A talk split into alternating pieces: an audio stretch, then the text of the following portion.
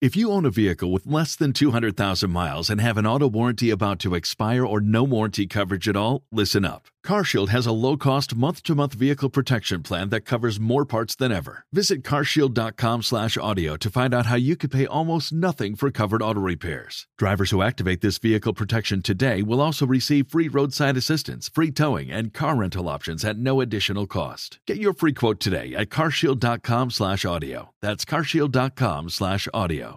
So, you've got an idea for a business, the store of your dreams. There's just one thing to figure out everything. That's why Shopify's all in one commerce platform makes it easy to sell online, in person, and everywhere else. Sell on social media, source products with an app to get that first sale feeling.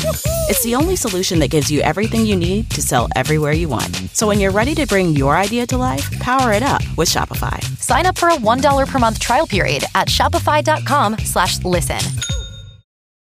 Thank you to everyone who supports this show and all of the shows in the Major Spoilers Podcast Network. If you are not already, you can become a Major Spoilers member by signing up at patreon.com slash major spoilers. The Major Spoilers podcast covers news, reviews, and of course, spoilers, and goes into details about the topics discussed. So if you haven't read, listened, or watched the items we talk about, you might want to come back later. I'm Matthew. I'm Ashley. I'm Rodrigo. And I'm Steven, and you're listening to the Major Spoilers Podcast, the podcast for pop culture and comic fans. In this issue, teenage life is easier when you're invincible. So we'll check in with Mark Grayson just as things start getting weird. There's a host of news, be it movie, TV, or comics, even the fabled Snyder Cut. Plus our normal rack full of reviews, opinions, and Jim Morrison impersonations with a side of all the things you love best. We're like the Teen Titans, only with fewer members wearing shorts. So sit back and get hip to the jive, cats, because the Major Spoilers podcast is grooving to a stack of dreamy platters, and it's on the air. Welcome to issue 912 of the Major Spoilers Podcast, coming to you all the way from 1952. AM radio at its finest. 1961, thank you very much. Bob Haney was a decade behind the times, but the man was a genius. Uh-huh. Um, hey, thanks everybody. Uh, you know what? If you want to hear us talk all about uh, that mystery meat inside the Subway tuna fish sandwich, or you want to hear Matthew expound upon the Big Mac, then you need to check out the Major Spoilers pre-show. You should really listen to it right before you listen to this show, but you can get Yeah. access to it with an exclusive RSS feed that you can add into any podcast player that you have, and you can get those updates when we release them Tuesday night. Find out more at patreon.com slash major spoilers. For now, though, let's do some news. Ashley? Oh boy, baby. The day I've been waiting my entire life for finally happened. Oh, yeah? Not only are we getting a third season of Titans, uh, which I am pro, I am pro Titans, uh, but Tim Drake, my sweet baby angel, is coming to the show. Jay Lycurgo has been cast in the role of Tim Drake, aka Robin, and is described as a streetwise kid who managed to grow up on the toughest streets without losing his belief in heroism. The news comes at the heels of Savannah Welch having been cast as Barbara Gordon in the series. Both of which are very, very exciting. But Tim Drake Um, is the most excitingest of um, all. Um, some clarification, please, if you would, Ashley. Mhm. Tim Tim Drake in the in the comic books, uh, streetwise kid who grew up on the toughest, meanest streets. So here's the thing. I'm very excited about this because he's Tim Drake, and I never thought in a million years, especially after Damian Wayne existed, that we were ever going to get Tim Drake and everything. So, like, that is my blanket excitement. Okay. However, Jay Lycurgo is a very adorable um, young black man. Uh-huh. Um, he might be mixed, but he he appears to be black. He's a person of color. And unfortunately, kind of like when DC introduced Black Wally West into the comic book continuity, he was also streetwise. The first time we met him, he was being arrested by the cops. Yeah. So I'm really hoping that we dump this because this description sounds a little bit more like the Tim Drake that we got in Batman the Animated Series, who was kind of a mixture between Jason Todd and Tim Drake. Yeah. And we have such a wonderful Jason Todd on Titans. Let's just let Jay Lycurgo, who's been on um I May Destroy You, the very celebrated HBO show. He's a great actor. Um, let's just let him be Tim Drake. I get it. Like hackety hackety is boring now that it's 2021 instead of 1992. But I, I hope that Also, because that Titans lineup, I love them, but they're full of dummies. So they need a smart cookie in the house. Well, so I'm hoping that they just let him be the and smart that cookie. is that's my biggest problem is when I read the description, I was like, well, they're describing Jason Todd, not Tim Drake. Yeah, Yeah. go ahead, go Yeah, ahead, yeah, give me a give me a hacker, give me a kid that's come from uh, some money, but his his family is is starting to lose it, and and uh, he's dealing with things in his own way. I think that would be interesting, especially when you have a person of Mm-hmm. color playing somebody from from money, uh, something you don't often see on television. but Um, isn't isn't an un isn't an impossible thing definitely know. exists. I know, See, but still, I, I agree with your excitement, Ashley. Hey, it's Tim Drake. Yeah. And look, I- the descriptions that are written for THR, Variety, Collider, whoever, major spoilers, they're all meant to get people talking and ex- like very little of what you often read in these breakdowns winds up being Yeah. who they are on the page. So Yeah. I'm hoping that this was written quickly and without much thought. The thing, uh, though, about a Tim Drake who's basically Jason Todd is that Jason Todd on Titans is basically Hank Hall, but it's okay because Dick Grayson on Titans is basically Bruce Wayne, and Bruce Wayne is 70 years old and Scottish. So Uh, I will not have Everybody- you slander Iain Glen. He's amazing. I'm not slandering him. I'm just saying he's 70 years old and Scottish. He's that is so a weird. I love it. yeah, and that's the thing. The Titans show is this kind of I, I you know I hate to use the phrase alternate universe continuity where everything is different and I Mhm. kind of like the idea of each Robin just kind of shifting their stuff to the next guy so that when we finally do get Damian Wayne he'll be Tim Drake Yeah, no, that's and fine Steven too. will like him. Uh, Oh no, I'm maybe I'll convinced finally that like him. I'm convinced that if this goes five seasons, we're just going to get a Robin a season. So next season will be Every Steph, Robin. and season five will be Oh man, Damian. we're killing a Robin a season, everybody. And and Damian, I'm saying this right now. Damian better be Middle Eastern because Yeah. Damian in the comics is Middle East, or Yeah. at least half Middle It's supposed to be, yeah, yeah, yeah. Yeah. Matthew, you got some more uh, uh, amazing DC news for everybody. Ladies and gentlemen, boys and girls, children of all ages, start your countdown clocks as Zack Snyder and HBO Max have announced that March 18th, 2021 will see the release of the fabled Snyder Cut of the Justice League movie. So here's here's basically what we know. They've been telling us it's going to be a 10-part series, but that's that's not true. Just throw that out. Just that's the old thing. And now it's going to be a single film 200 minutes long. So, It might be longer than that. are you ready to spend the entire afternoon watching a four hour cut of the Justice League? Are you? Are you? Are you? well, I know I'm know. PT Barnum had something to say about uh, the Snyder cut. Did Yeah. he? Yeah, yeah, sucker born every minute. he? Oh, I Are thought we- it was. are Oh we- God! Did we electrocute that elephant? Are No, we that are we still Edison. pretending? Are we still pretending like this is a movie that has always existed and and not a brand new thing that Right. Warner Brothers decided to Mhm. pull the lever on at the eleventh hour? I I think they are, or at least uh, Zachary T. Snyder himself is claiming that this is the vision he had and that it was mostly finished and now he can just add the the polish and the the you know the little hats upon hats and Yeah, and the the actual plot that it wouldn't have had then yeah. Matthew and I talked about this last week on Dueling Review, or maybe it was after show or something like that. i think it may have been the after show where I was just like, you know, I can't, you know, if this was Zack Snyder's vision, that's great. I'm not going to crap on him for creating, Absolutely. but I can no, no. also understand that, you know, the hu- terrible uh, life event that that took place that pulled him out of that really impacted how people approach this show, especially after um, the the next person got their hands on it and, and mangled it around. So I don't know. I am I am going into this with a very curious, uh, morbid curiosity, and maybe it'll be great, maybe it won't. But I think that HBO Max saw a lot of people coming and was like, "Let's get that money, money, money, Mhm. money." And you honestly can't blame them i mean this could oh no, I don't blame them on that either. this could theoretically be the thing that really pushes the whatever you're calling the DC live action properties now in the direction that they hope it will be, which is to say successful. And if this movie is the movie that all of the fans of Man of Steel really want to see, that's great. And i want those people to be happy. I have no interest in a four hour movie i mean the, the four hour movie could literally be called here's a thousand dollars and a hundred kisses from milana vayntrub matthew. And i would not want to sit and watch it for four hours. But yeah if somebody i mean if somebody loves this film this, uh, this much if this film is going to be this much of a draw then yeah i want to see it maybe kind of if Steven loves it, I might watch it. I probably if won't Ashley, love it. If Ashley buys it for me and we hang out, It's on HBO Max. If you've got a subscription, you get it for part of your subscription. I, I pay like two hundred eighty dollars for my cable bill. Of course, I have a subscription. I have a subscription to everything. Yeah, we we literally have a phrase in Mexico for this. Mhm. It's ni regalado, which means not even as a gift,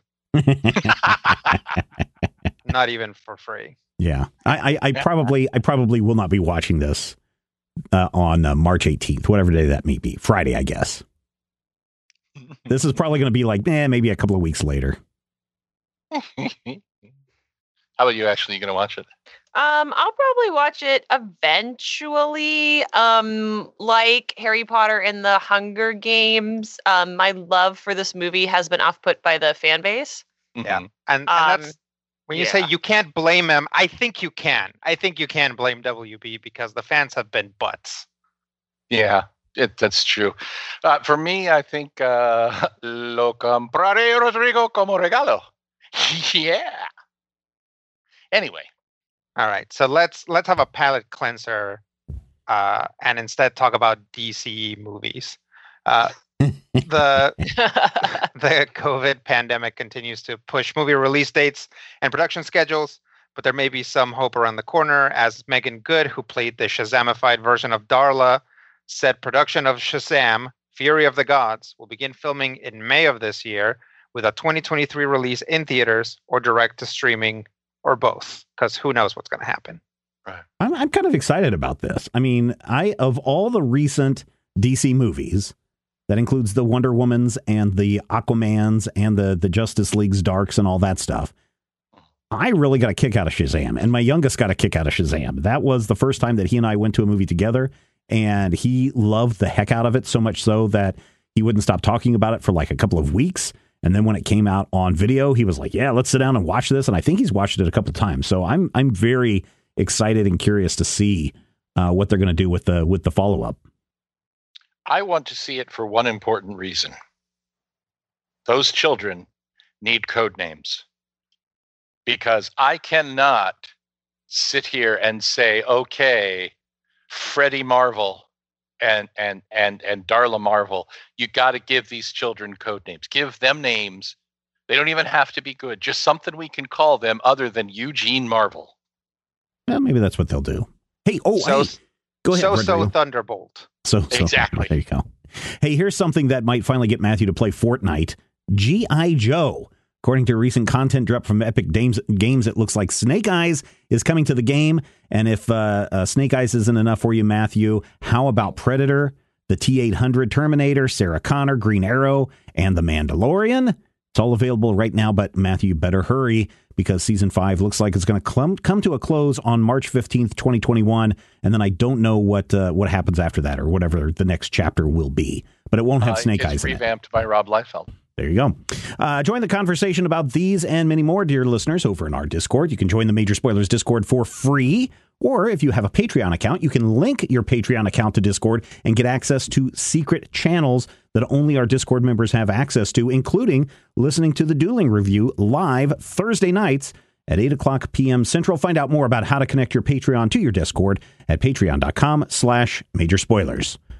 Now that we are done with the news, how about we jump into some reviews? Reviews. I think uh, I'm going to go first this week because uh, I'm going to review the Cimmerian, the Frost Giant's daughter, number three. And really, in order to get into issue three, I went ahead and got the first, all of the issues from Ablaze Comics because uh, Frost Giant's daughter is a Robert E. Howard story. It's a Conan story that uh, tells uh, the tale of Conan in the north, in the frozen north, and uh, there are some uh, warriors who are fighting because they want to go and see their love. This this redheaded uh, woman of the north who wears very little clothing, even though it's cold, and that means she's special, and they must have her. And Conan comes in and wipes all these guys out, and then he sees this red redheaded beauty, and he chases her across the tundra and uh, eventually finds out it's a trap and maybe she's magical. There's a lot of sex in in this, not not uh, man woman sex, but more of uh, solo sex uh, that goes on in this as Conan is pursuing his uh, this this woman.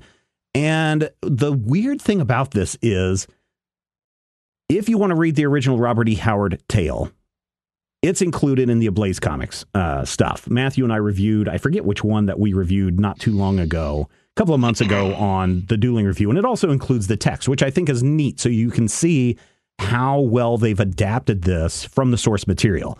And I would say, yes, they venture outside the source material, but I think what they're doing is adding a bunch of new layers to the story. And I think they actually improve it. Now, granted, it is definitely an adult uh, oriented tale, not something you want to give to your kids. Um, but the art is amazing. The writing is really, really good from Robert uh, Recht, I think is how you say his name. Uh, he's also the artist in this, so it's really, really good. So comparing to the original text, this is a this is a big hit uh, for me. Uh, it is uh, for anyone who's a Conan fan, uh, anyone who likes the Robert E. Howard stuff and wants to expand upon it. This is something you want to do. Also, I think we read Queen of the Black Coast. yeah, that's I, I, don't know if it was that one. Maybe it was. Um, but um, uh, also, just for comparison, The Frost Giant's Daughter was the very first tale adapted in the Savage Tales book in 1971, which many people may remember was a mature readers themed comic book of the 1970s, because again, they had some bare breasts bouncing around in their adaptation of The Frost Giant's Daughter. And now, having read the original text, the Marvel version and The Cimmerian, The Frost Giant's Daughter, number three from Ablaze Comics. Um, the Marvel one, even though a lot of people point to that and say, look at how great this is, it's really not that good when you compare it to the Ablaze Comics one because there's so much more depth added to the tale that I think fleshes it out and makes it seem more intense in parts, especially when uh, Conan falls down this ravine and he has to to fight off um, um, all these dead people that previous people that have chased after the frost giant's uh, daughter. And so I, I think it's really much, much better as far as an adaptation goes. I would say that the Marvel comic is a, is a short adaptation, but with this one going over three issues, it really feels like a complete story. And you can read all three of these uh, very, very quickly. There's not a whole lot of words. There's a lot of teasing from the woman. Oh, come follow me uh, to the top of the mountain, uh, Conan, if you can. And, and Conan's like, I will take you woman and then you know do all sorts of horrible things to her. Um, but i think that i think that this this is a really good solid adaptation. I've been really pleased with the cimmerian books that i've seen from ablaze comics. Now they did send me another one uh, gung ho volume 1 uh, yesterday which is out now and then another one which uh, the second issue comes out next week. But uh, i'm gonna we're gonna have to keep a closer eye on ablaze comics because i think they may be on to something with uh, some of their stuff I really enjoyed The Cimmerian, The Frost Giant's Daughter, number three. Don't just jump into three, get the first two issues as well. The whole three together, I'm giving four and a half slices of meatloaf out of five. Very, very solid book. Uh, so, so go pick that up. All right, let us jump back a couple of weeks to something that I was expecting Rodrigo to talk about much sooner. But here we are with Resident Alien. Rodrigo's been reviewing Resident Alien from Dark Horse Comics for years now, and now it is a Siffy series. How how'd it go, uh, Rodrigo? Um, it it went pretty good. I, have actually had a lot of people asking me, uh, like, "Hey, you love Resident Alien? You're gonna review this?" And uh, I always tell them, "How dare you talk to me?" No, um, I always, I always tell them, um, "Yeah, yeah, yeah.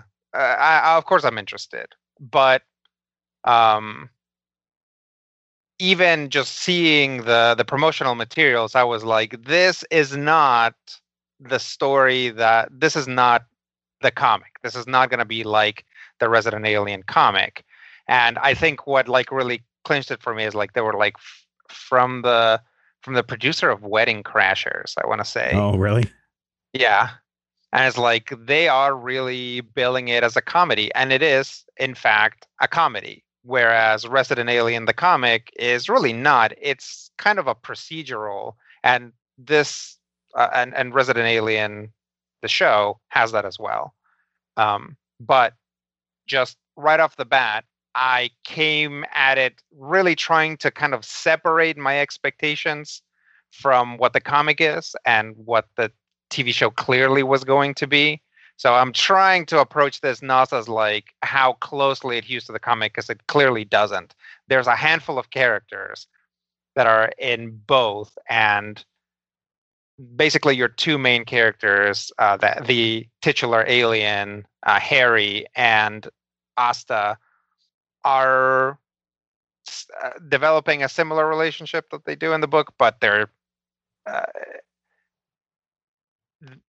by the by the time you get into the first issue of Resident Alien, uh, he already has a relationship, knows everything, and so the the show is really trying to take everything about the comic and just like make it more intense, funnier, weirder, etc. So, um, whereas in the comic, Harry's already acclimated to life on Earth, more or less. In the show, he hasn't. He's a huge weirdo and is trying to understand how humans relate to each other. Um, over the course of the first episode, you find out what his mission is supposed to be something that is not relevant to uh, to Resident Alien for many volumes, or to the comic for many volumes. So, uh, as far as a comparison, it's pretty difficult. As far as how the show is, it's pretty good. It's funny. It's really funny. Um, it's really weird. Alan Tudyk does a great job. Um, he's a really strong character actor, and in this, he's kind of um, trying to. He's kind of like portraying like, what if Mork was like evil, sort of, or like, yeah, what if what would an adult Invader Zim look like? Mm. Kind of a thing, you know. and I and I think that's really where I would put it. This has more in common with Invader Zim than it does with the actual Resident Alien comic. Um, so if you like that, you might like this. Um, you know, it. I, like I said, it's funny. It's good. Production values are strong, but again, I'm only looking at the first episode. Um, you know, there's like big guest stars coming down the pipe, like uh, Sarah Connor is going to be in it. Um, so, um, you know, I'm I'm looking forward to to watching more of it. I'm to give it four slices of meatloaf. Like I said, once I once I sort of did the mental exercise of like this is not going to be a like purposefully slow, sleepy like Columbo style police procedural or like basically um uh, like uh, crime scene investigation type thing. Um, once I like separated that out and realized that it was going to be a comedy, I was I was able to enjoy it a lot more. So you're going to continue to watch it? Yeah, I think so. Insofar as I don't think it uh, exists in any of my streaming services. So if I have to specifically go watch it at Syfy's website, then I uh, will probably only watch it, you know, in spurts. Okay. All right. There you go. All right, Ashley, uh, out this week, actually out today or tomorrow, depending on, or yesterday, depending on when you're listening to it. It's a brand new Wonder Woman as part of DC's Future State. So uh, fill us in on what's going on in this book. Yeah. So I'm reading two whole Future State books, and this is one of them. I talked about Mm-hmm. the first issue in a previous Major Spoilers podcast. So I'm probably going to do that thing that uh, people get mad at me on Twitter for sometimes and review um, the whole series because there's only going to be a handful of them. Yeah. Um, I really enjoyed this issue, and it also very much showed me that my expectation of this series and the timeline of this series uh, is pretty much bunk and worth nothing. In the previous episode, we met Yara Flor. We met the little um, fairy lady whose name I can't remember and I didn't know how to pronounce in the first place, so that's okay. Who rode her piggy through the Amazonian rainforest and then uh, eventually led her down into Hades.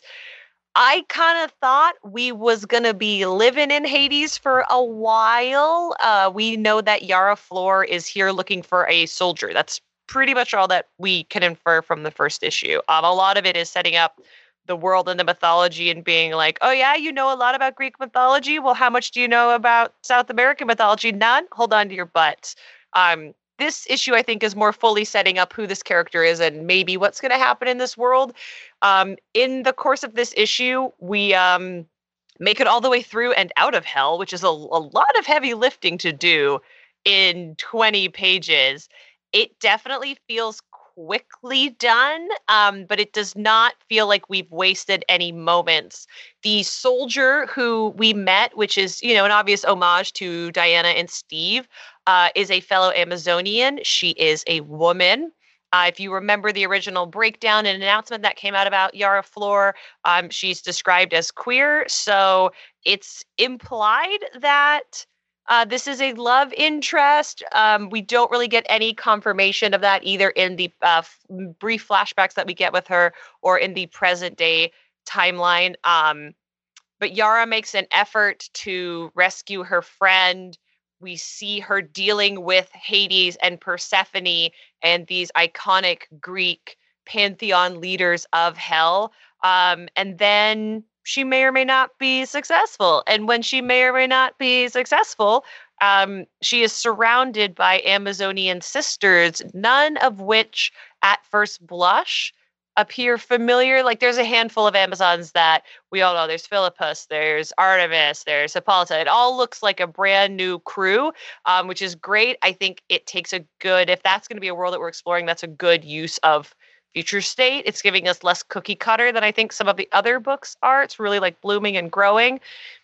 It's kind of like reading um, a very compressed version of the Odyssey so far. Like if someone Mm, sits you down and mhm. is like, "Yeah," and then they go to an island and Circe's there, and she's this like really cool witch who turns men into pigs, and then they escape. Like that's sort of what reading Future State Wonder Woman has been like. It's been like, and this, and this, and this, and this, and there's a pig. Oh, and they're fighting Cerberus. Oh, isn't that great? Look at how French cut her outfit is. and because Joelle Jones is doing the interior art, she's a fabulous artist, and Jordie Bellaire, uh, arguably comics greatest colorist, is working on this. It reads as much like a breakneck fairy tale and piece of mythology as possible. I really enjoyed it, like I said at the top. I like that there are both obvious and subtle parallels to like Diana's origin and her early stories.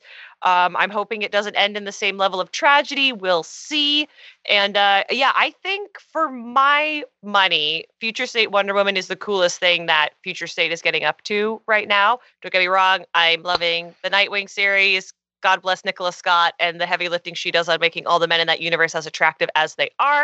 Um, and I, I, I would really recommend that, even if people don't think they like Wonder Woman, to check out this book. 'cause I think it's really special. But oh boy, um, did they pull the wool over my eyes with what is going to happen. And I love being proven wrong, and I loved every single page of this. So I can't give it, uh, you know, justly anything than a five out of five. Nice. Now, do we know how many issues we're getting? Is this going to be three issues, six issues? What are we getting out of this? Do you you know? I fully do not. Are we gonna? Is this going to be an true. ongoing? Because we know that isn't she jumping? Isn't Yara So, jumping I into the uh, Justice League? I thought they were all minis. Future State Wonder Woman, Yara Flor might get her own title because she's also got a CW show Oh yeah, that's in- right. in development, which was announced basically a week after we got the first drop of the artwork. Um, and and if people are watching Legends and stuff, like they dance around Amazonians and, and Wonder Woman, so I think she she would be a great choice. 'cause She's very like obviously very contained, but I I think Future State is a limited series. I think they're all either like three or four. Okay. Uh, but I wouldn't be surprised if we get like Wonder Woman colon Yara Flor, a la uh, Miles Mor- Spider Man Miles Morales. Mhm. Um, Well, that's. But that's kind of how. Matthew and I felt this past week after reading um, Future State Aquaman. Is that because they're so Yeah. far removed from what's going on in the Mhm. current DC, they could do their whole DS9 kind of shtick, uh, you know, in an ongoing series, and no one would miss them. I think I think for the books that pop and the characters that pop and they have plans for, I think it would be a missed opportunity Yeah. to let them go by the wayside because the ones that people are responding positively to like have a lot of heat behind them right now. Yeah, yeah, yeah, definitely. Cool. Thanks for that, Ashley. Matthew, you get to uh, close out uh, John Constantine Hellblazer Rise and Fall number three this week. Rise and fall. It's the final. It's the final uh, countdown. It is the final, very 80s, which is interesting because it was it was the summer of my 17th year when I first purchased an issue of Hellblazer. And I can tell you that 17 year old me would have loved this. This is old school Hellblazer. This is the comic that I grew up reading with the addition of words like bleep and bleep and bleep and also bleep bleepiter. And I I, I kind of like that. I do. I understand that I am known for being the guy who says there's no need for Robin to say F. And you know, sometimes it does feel very forced, but this is John F. Bomb Constantine. So having the language here makes perfect sense. And throughout this story, the first two uh, chapters have basically shown us an evil demon who is killing the 1%, hate that term, by promising them angel wings and then throwing them off of buildings to their death, but stealing all of their money. So billionaires are exploding on the pavement across Britain. And John is at the heart of this. And throughout this issue, he's trying to thwart this demon with the help of a woman named Aisha, who is a police officer, and the literal devil. And the devil, as drawn by Darwyn Cooke, is a handsome man. He's a very handsome red skinned devil in a beautiful three piece suit. And throughout the story, there's this moment that keeps coming up where there seems to be this, this flirtatiousness between John and Satan. And so eventually, John figures out that the way to defeat this demon, this demon of despair, is to be happy. So the literal devil somehow manipulates his dad into saying, John, it's not your fault. I love you, son. Let's go to the soccer match. Oh, excuse me, football. And so John is so happy at this point that he ends up, you know, going and fighting the demon with happiness. And he ends up at the football game. And it's a particularly fraught football game between uh, Liverpool and uh, I, I want to say Everton. But basically, it ends up channeling very British magic and people who are incredibly happy. And of course, we do get a moment where John and Satan have a big fat tongue kiss, which, hey, um, you know, there's worse things that's happened in a Hellblazer story. It's perfectly appropriate. I kind of like it. I don't want to like it, but I do kind of like it. And this ends with a really very Hellblazer moment where John is walking down the street covered in blood and basically declares himself the king and says that everything is effing magic. And really, for me, it's Darick Robertson that makes this book sing. I mean, Tom Taylor writes a really, really good Hellblazer story, but Robinson brings everything to life and it is creepy. There's a, a, possessed child who looks just like a normal child, except maybe a little tiny bit evil, and then he'll look directly into the camera and be completely evil. Beautiful book, well written, classic Hellblazer stuff. I'm going to go with four and one half slices of meatloaf. The only thing that keeps it from being perfect for me is the fact that whatever continuity means, this isn't in it so I can't get another issue of this next month. But yeah, yeah, yeah. really, really strong book. Is it worth six ninety nine? That's the cover price. For me, yes, but I'm a huge Hellblazer mark. Remember, I've been buying Hellblazer books since 1988. I bought the New 52 run, which went from okay to oh my god. So I Looked feel great, like though. Oh yeah, beautiful book. And there were don't get me wrong, there were moments of brilliance in there. Nobody, you know, was phoning it in, but if you like John Constantine's adventures, if you like me pronounce it Constantine the way his creator intended, if you're a big fat nerd for this character, it's definitely worth 6.99.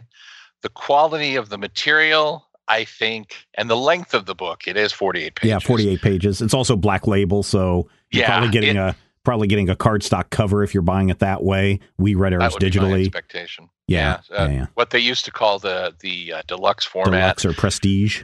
prestige. I believe that it is worth it. Um, again, everybody's going to make their own call, but if you ask me, yeah, it's worth the six bucks. Very, very cool. cents. All right. Thank you, Matthew. Thank you, Ashley and Rodrigo. Dear listener, if you want to get even more reviews, head over to majorspoilers.com for all of the uh, of the comic book goodness. Also, if you want to know what's going on at the Major Spoilers Podcast and Network over on the Wayne's Comics Podcast this week, Wayne interviews Jack Fitzsimmons and Jared Prestwidge uh, about their new comics. There's a new Legion Clubhouse headed your way in the feed this week as we take a look at Karate Kid number 13. And I swear this will be the last time that we do that. Dan returns to top five this week to take a look at the top five board games to watch in 2021. And on Dueling Review, we dive into the world of Warhammer 40K. Yeah, because you demanded it.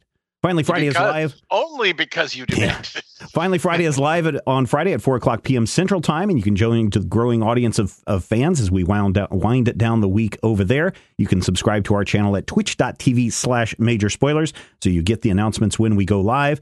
And the first big race of the 27th seasons of Drifters is over, and you're invited to the after party on this week's Critical Hit. You can find all of our podcasts at majorspoilers.com slash podcasts. Podcasts. Enough stuff to fill your ear holes for the whole week. Yeah.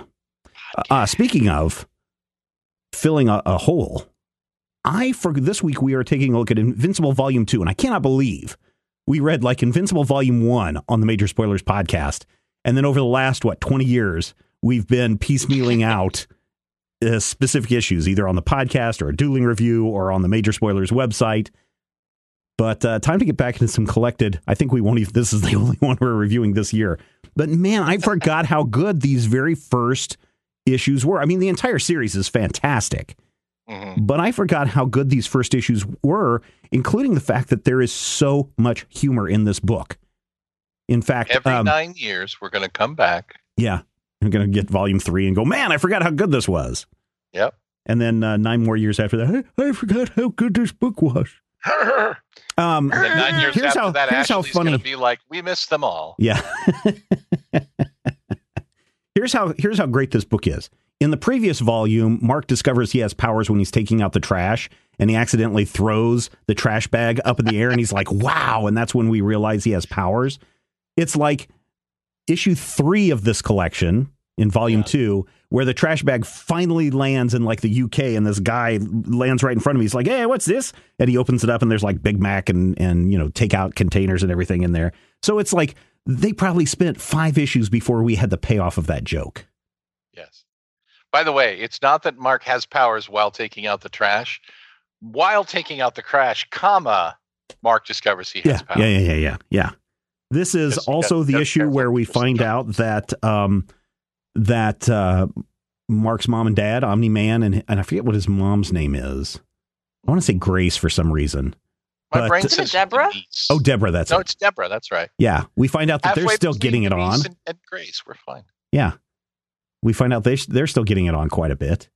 Good. I like it when old people get to have sex. And we also find out uh, we find a long lost character that again I completely forgot about. Mark's best friend, and they go on a college tour together. And he's kind of a dick. William is not a dick.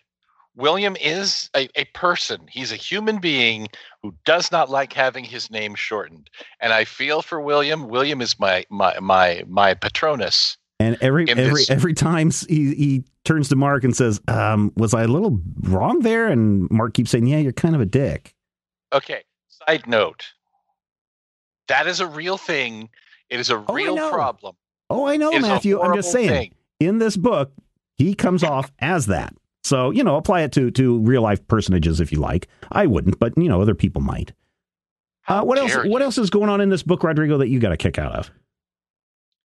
Um, I always forget how like rectangular and dense they draw Omni Man's mustache. Uh huh.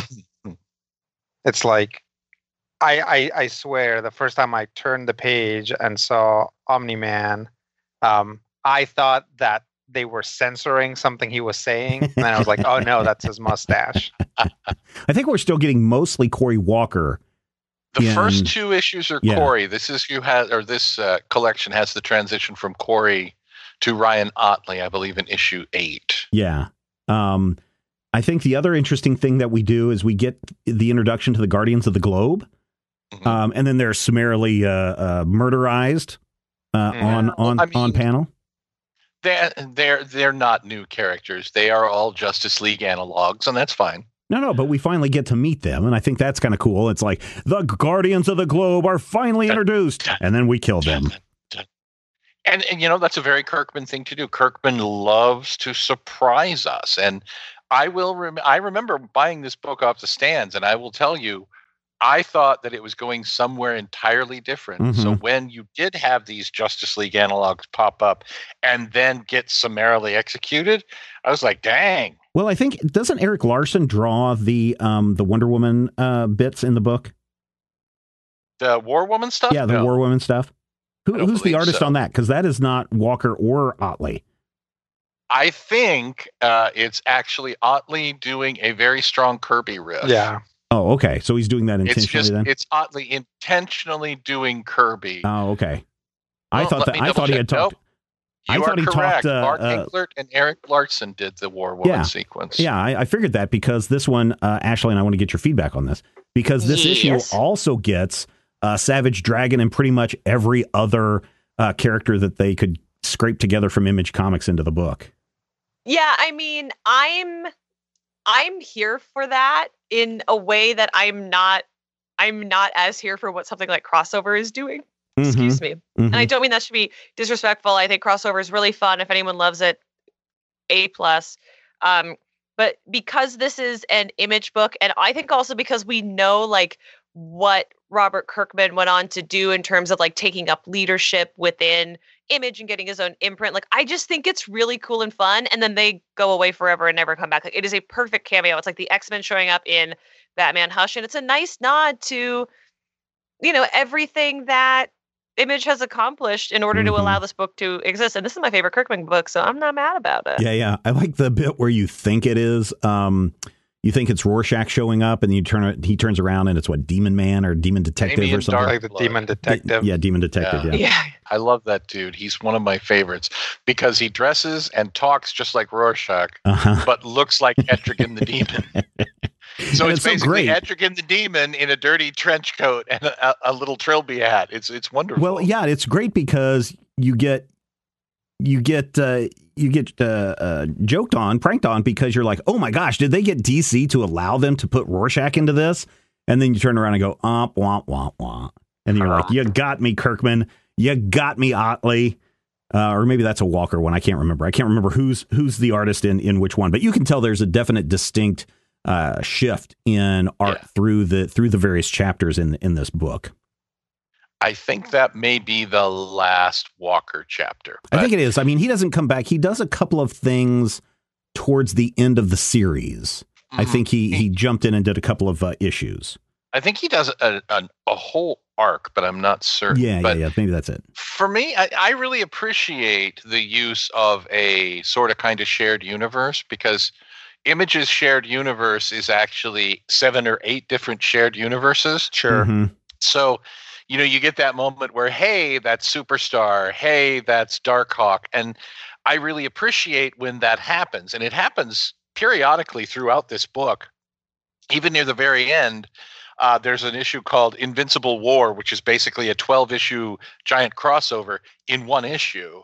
Where the, the heroes are there, and all of a sudden Sara Pezzini Witchblade shows up dressed Yeah. like her very first appearance, and I'm just like, okay, we're in a universe where that happened. But I really love how much this reminds me of the 70s and 80s Bronze Age comics that I grew up with. Mhm. Mhm. This is this is basically Kirkman homaging books that came out before he was born because he was a he was a 90s kid.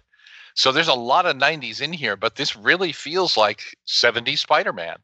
Just all these simmering plot lines and things in the background and weird characters and the first appearance of the greatest image character in the history of the comic book industry. The the the perfect character, Allen the Alien, Yes. superhero tester. I yeah, man. There's this this volume. What is there mm-hmm. like six? There's six issues or something in this. It Yeah. reads really fast, but it's just Oh, packed but with everything. We get the Guardians of the Globe show up. They get murdered. We get the funeral. We get Allen the alien, who is going to go on to become a fantastic character, although he shows up Yes. and uh, you know um, Omni Man is telling uh, Mark, you know, hey, go up there and deal with this alien, just punch him for a while, and he'll go away. And then Mark's up there and they're punching, and he's like, wait a minute, maybe I can just talk to you since we're communicating communicating uh, telepathically. Why are you here? And he's like, yes, I come every three years to test the heroes of Euroth.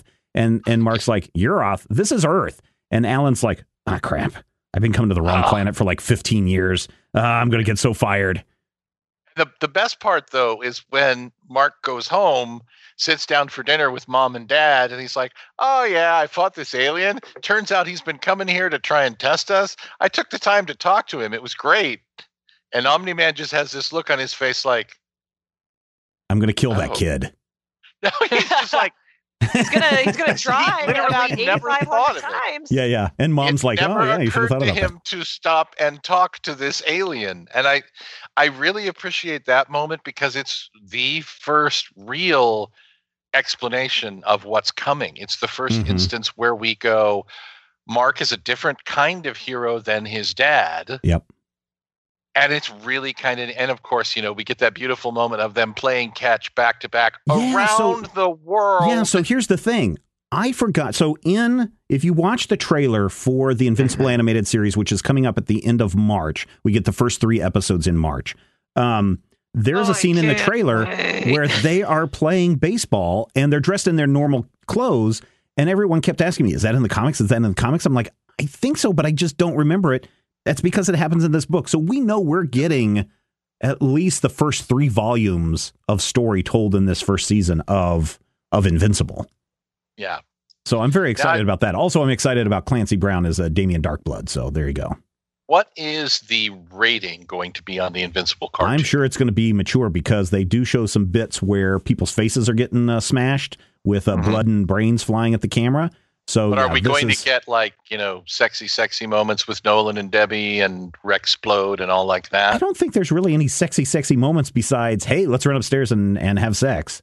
I, Well, I, I, you know, I don't think we're going to get nudity Adam or Eve anything like walks in on Rex uh, sleeping with Dupli-Kate. Yeah, I'm sure we'll get. I'm sure we'll get that kind of stuff in there. That But I mean, it's it's not. Yeah, but it's not nudity though. We don't see it, right? She she walks in and she's like gasp, and then later she recounts to Mark while they're in the bedroom together that oh, uh, Dupli-Kate and and uh, Rex were getting it on, and uh, how horrible More this than was. one of her. Yeah, yeah, yeah. So I, I'm sure that'll be in there. But I mean, with the I'm trying to. I'm sorry for the noise. I'm trying to go through uh, Ryan! Ryan Ottley's um, uh, Twitter feed because let me get to this in a moment. Uh, I, I I think Matthew, we're going to see a fairly faithful adaptation of this. Okay. Um, And I'd be, I would be fine with, you know, a, a kid friendly thing. I would be fine with an entirely adult comic because Invincible is both. And Mm. that's the hardest part about it is it's the it's the most adult all ages comic you're ever going to read so if they're doing it as an adult book where faces explode and we get to see you know omni man naked not that i want to but you know ashley might you know you get to a point where that's fine but if they're going to do it as a kid friendly show where we have all these references and bits and pieces where you're like hey this is like spider-man um i don't know. I think that would be fine as well. Whatever we're going to get i feel like this whole thing will be successful. This is this is Oh, a yeah, book that will be really great in live action Yeah. or in animation and I think this this volume has probably, even though the Guardians of the Globe get killed and uh, Allen the Alien shows up, I think we get Ashley the most shocking turn in comic books Yes. at the end of this volume. when this was recommended to me, uh, someone put both volumes in my hand and said, "You got to read both of these because the end of volume two Yeah, is when the real comic starts."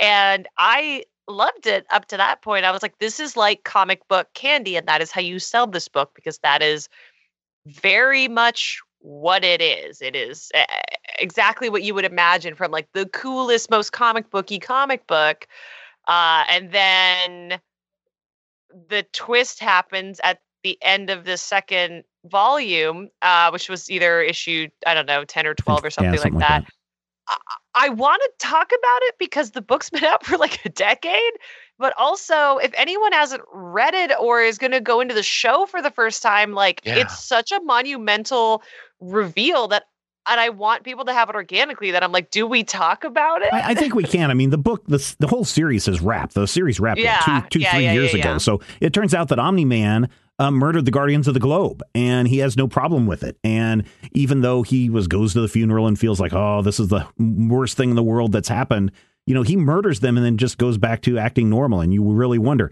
is this a duplicate? Has he got some kind of uh, double personality that's you know sneaking out, or is he just pure evil and has been hiding it, uh, you know, among the the the populace for all this time? Mhm. He's not pure evil, but I mean, you know, the moment Yeah, in that's that that's first debatable, volume, I guess. Yeah, the well, moment I in think the first hmm, volume that sells it all is that moment where he's fighting the aliens and he screams, "Get off my planet!" yeah, And that's the one thing. That's the moment that defines everything that Nolan does throughout the next 150 issues of this book. yes, And that's some damn good storytelling. yes, and you know the things that come after and his reasoning behind stuff and the way that he does things. There's a method to his madness, but you know ultimately his son has questions about this, and in the next volume they're gonna they're gonna come to blows. Which takes me back to Ryan Ottley's Instagram, not his Twitter feed, his Instagram. I was on his I was on his Instagram. He's I'm one of the people that I, I follow him, and he had an invincible shot uh, with uh, Omni Man and Invincible fighting, and he's he, the quote is in an Invincible throwback kick lately. The reboot issues touching back on issues I drew over a decade ago was redeeming and reminiscent. Does anyone know what he means by reboot issues? Are they rebooting stuff with new There art? is like a sort of soft reboot within the series. I think that is what he's referring to because they did they did a whole arc called Reboot oh, okay. in the 130s where they revisited some of these stories due to hashtag time travel shenanigans. Okay. And Mark actually Yeah. was here and aware of what was going to happen, and it made some changes in the universe that he did not expect. Okay, so that must have been a an arc that I missed because I read this and I was like, "Wow, are they rebooting that?" You know, right now they're doing the um, Walking Dead Redux, where basically they're coloring everything and re-releasing things in color and collections and that. I thought Yep. maybe he was going back and redoing art, and they were going to kind of time something with the upcoming animated series release to get this book back out into into the hands of the of the the adoring fans who want more Invincible. Rodrigo, is there something in this volume that you just despise that totally like turned your nose up and was just like, ugh, I can't believe they did this? Um, not too much, but it does look like Ottley possibly puts an end to the little Tintin eyes. Oh yeah, yeah, yeah. Um, because I I I was not not crazy about those. I, I think probably because they weren't they didn't seem consistent, right? Right. um it's like okay now we need him to look straight out okay his little dotty eyes it's like now he's looking to the side that's hard to do with dotty eyes let's give him normal eyes and if Mhm. it's like characters have normal or characters have dotty eyes when they're far away then that would be fine but no sometimes it's a close up and it's like this character has no eyeballs he just has like skin and has and somebody has like drawn in a circle with a sharpie Mhm. Mhm. Mhm. so I'm I'm glad that I'm pretty sure that goes away. Uh, yeah, but it does. That's that's a Corey thing. yeah, and Ottley actually at the very beginning Ottley does a, a valiant attempt to try and draw like Corey but it quickly becomes his own thing and Yeah. so this may issue been- is And I was going to say maybe that's why we see a couple of extra guest artists drop in in between the two of them, so we can kind of get a transition going to where it may Yeah, not be as ab- as abrupt. I think that part of that though was to just reference, you know, the the comics of the past. You Yeah. know, you like the JSA stories where you'd have each art team from the the solo books do a two page thing, and then Gardner Fox would team everybody up. But I like Ottley better than Walker. Hmm. So if you were to say to me, Matthew, what do you not like about this? I'm not really a fan of Corey Walker's pencils. Yeah, I mean, I can see that. Uh, you know, it. it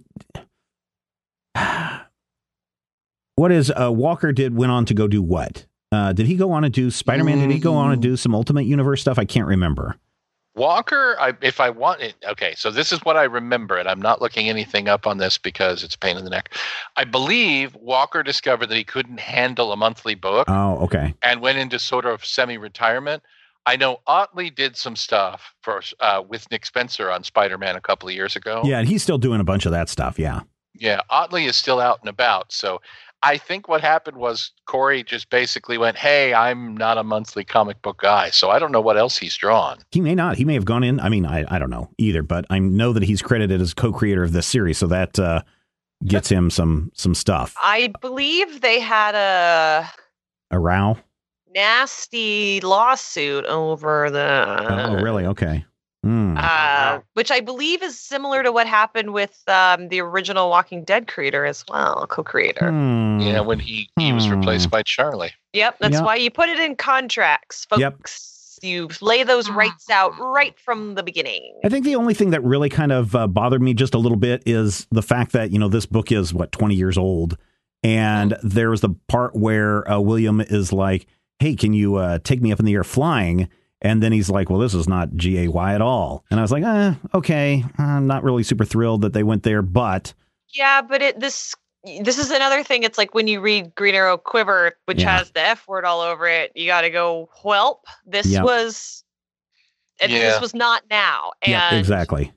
and we we're better than this now, and we can we we either reject it or accept it based on its relative merit to the Yeah. words that they use. What what was Yeah, something that I prefer oh, the ahead. Whoopi Goldberg uh, in front of a, a Warner Brothers explanation of it. It was it was Yeah, wrong is it- then and it's yeah. wrong now, but we need Yeah. to be aware that it Yep. happened. Yep, yep, yep. Uh, Ashley, what didn't you care for in this volume?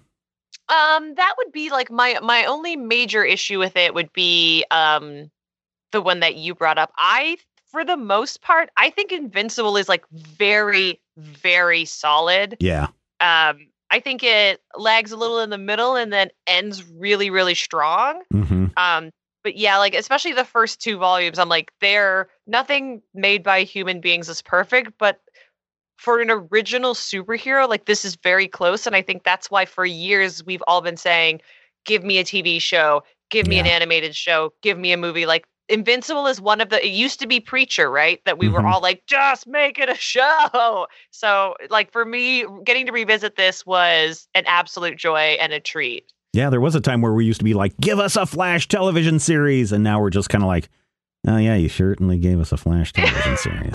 Oh, stop. Matthew, what didn't you like about this volume? I think that this volume suffers from uh, an issue that I run into with a lot of Kirkman's books, and that I like Kirkman. I like his take on things. I like the way he looks at things, but there is a how do I put this gently? There is a slightly childish and off-putting vulgarity that keeps popping up in these pages like when you know the kid who's been half transformed into a robot shows up to pee on somebody's grave. Or you know i like the fact that nolan and debbie have a sex life but the fact that it keeps being played like you know a porky's movie where he uses his super speed to redress her before their grown nearly grown son gets home. I just feel like there's there are moments in here that feel like they're off. They feel like they don't belong in this Hmm. story because these first two, actually the first couple three volumes are as you mentioned very comedic oriented stories and you get these moments where, you know, the the blood feast or the references to somebody's boobs or you know the bits and pieces where even the war woman thing where war woman wakes up with her girlfriend and or wife there's something about it that just feels a little I don't know, Voyeuristic? Exactly. That is the that is the better word for which I was looking. Thank well, you. Well, and so I don't know. I, Sure. I I see where you're coming from on that, Matthew. I think that the the second time that uh, Omni Man and his wife have sex, um, even though it's played up for laughs, I think it also serves as a point to say, look how observant Mark is that he walks in and sees the tag hanging off his mom's shirt, and it's not until they have to do an insert to show us that in the panel that we then go back to the wide shot and go, oh yeah, it's right there. Um, I think that that shows some.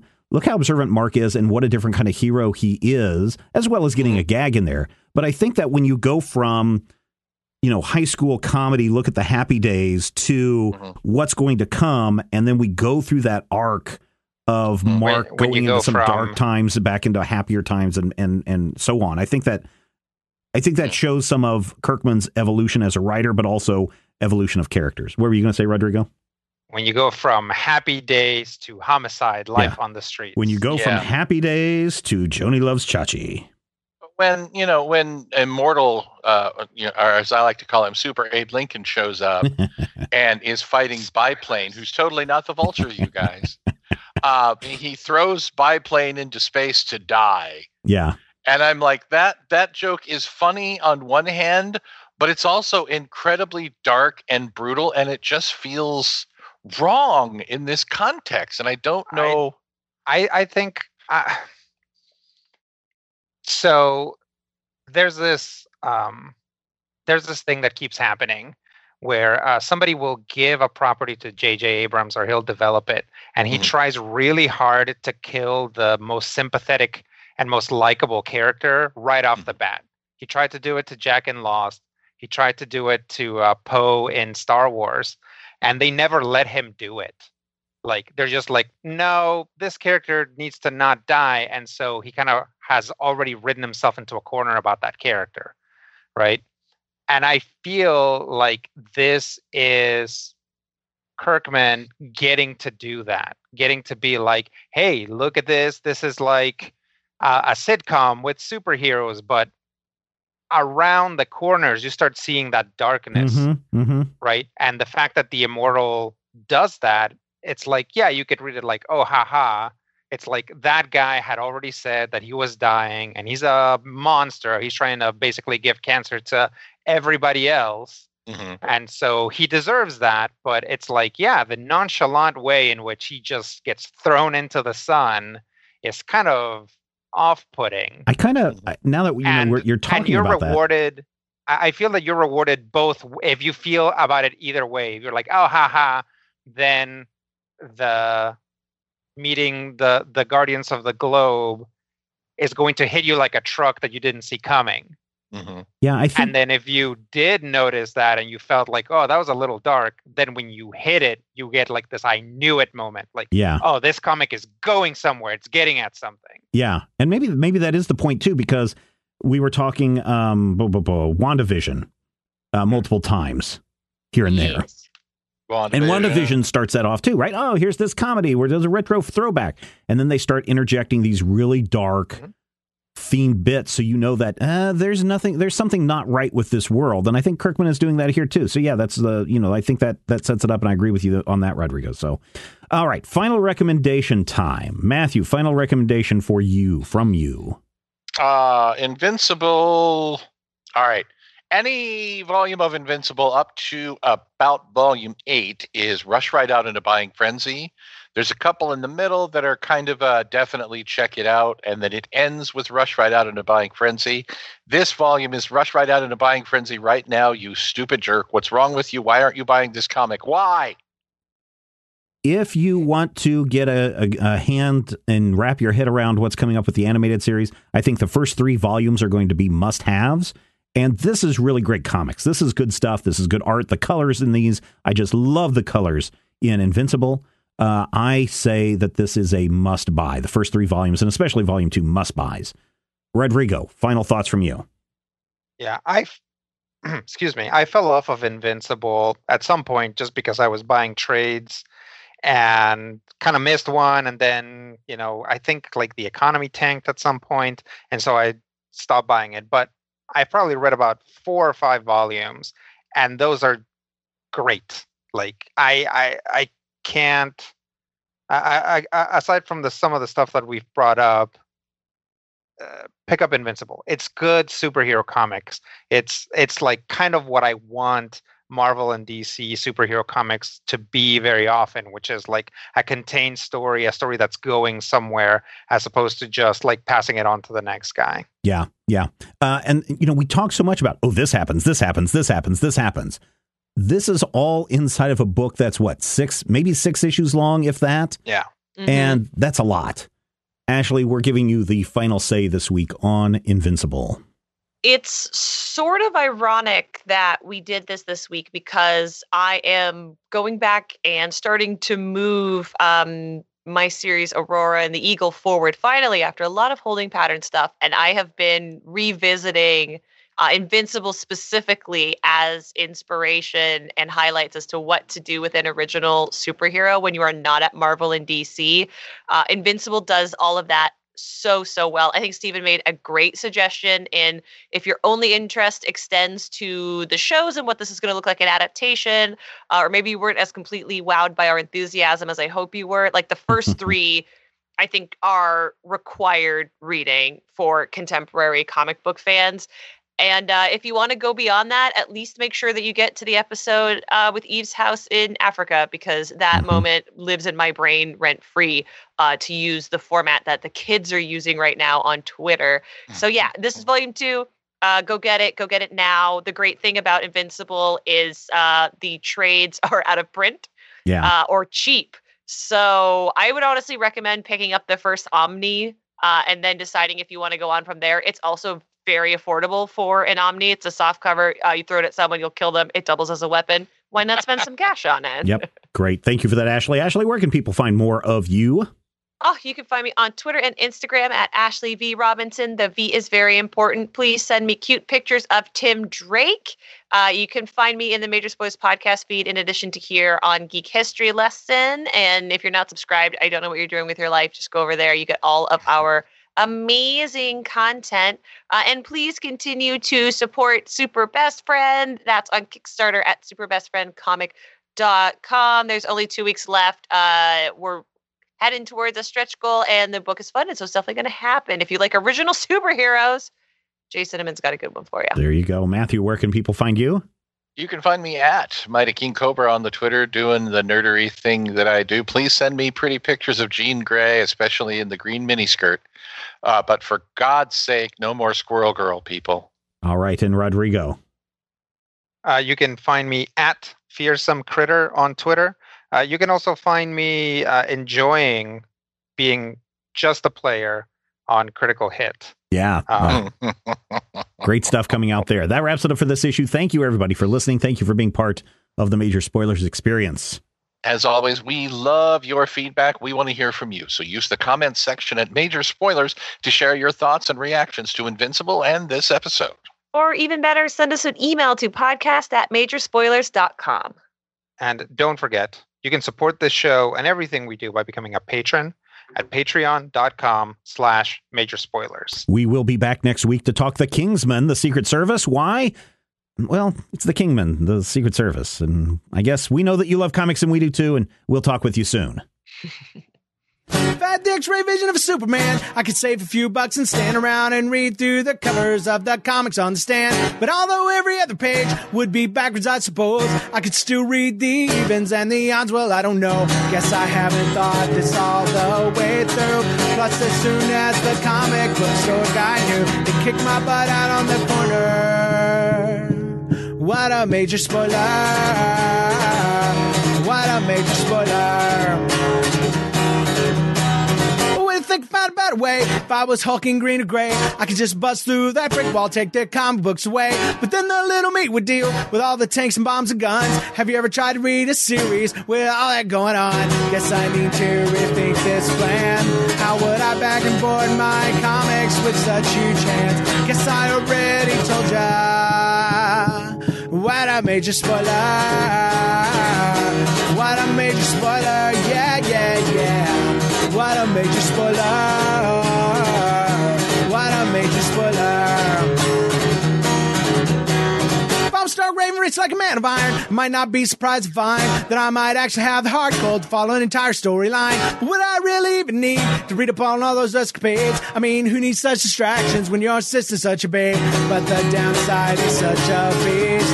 Being shot up in a fun in the Middle East with a king sign throwing soldier. What a major spoiler! What a major spoiler! Yeah, yeah, yeah! What a major spoiler! Whoa, whoa, whoa, whoa! What a major spoiler! This This podcast is copyright 2021 by Major Spoilers Entertainment, LLC.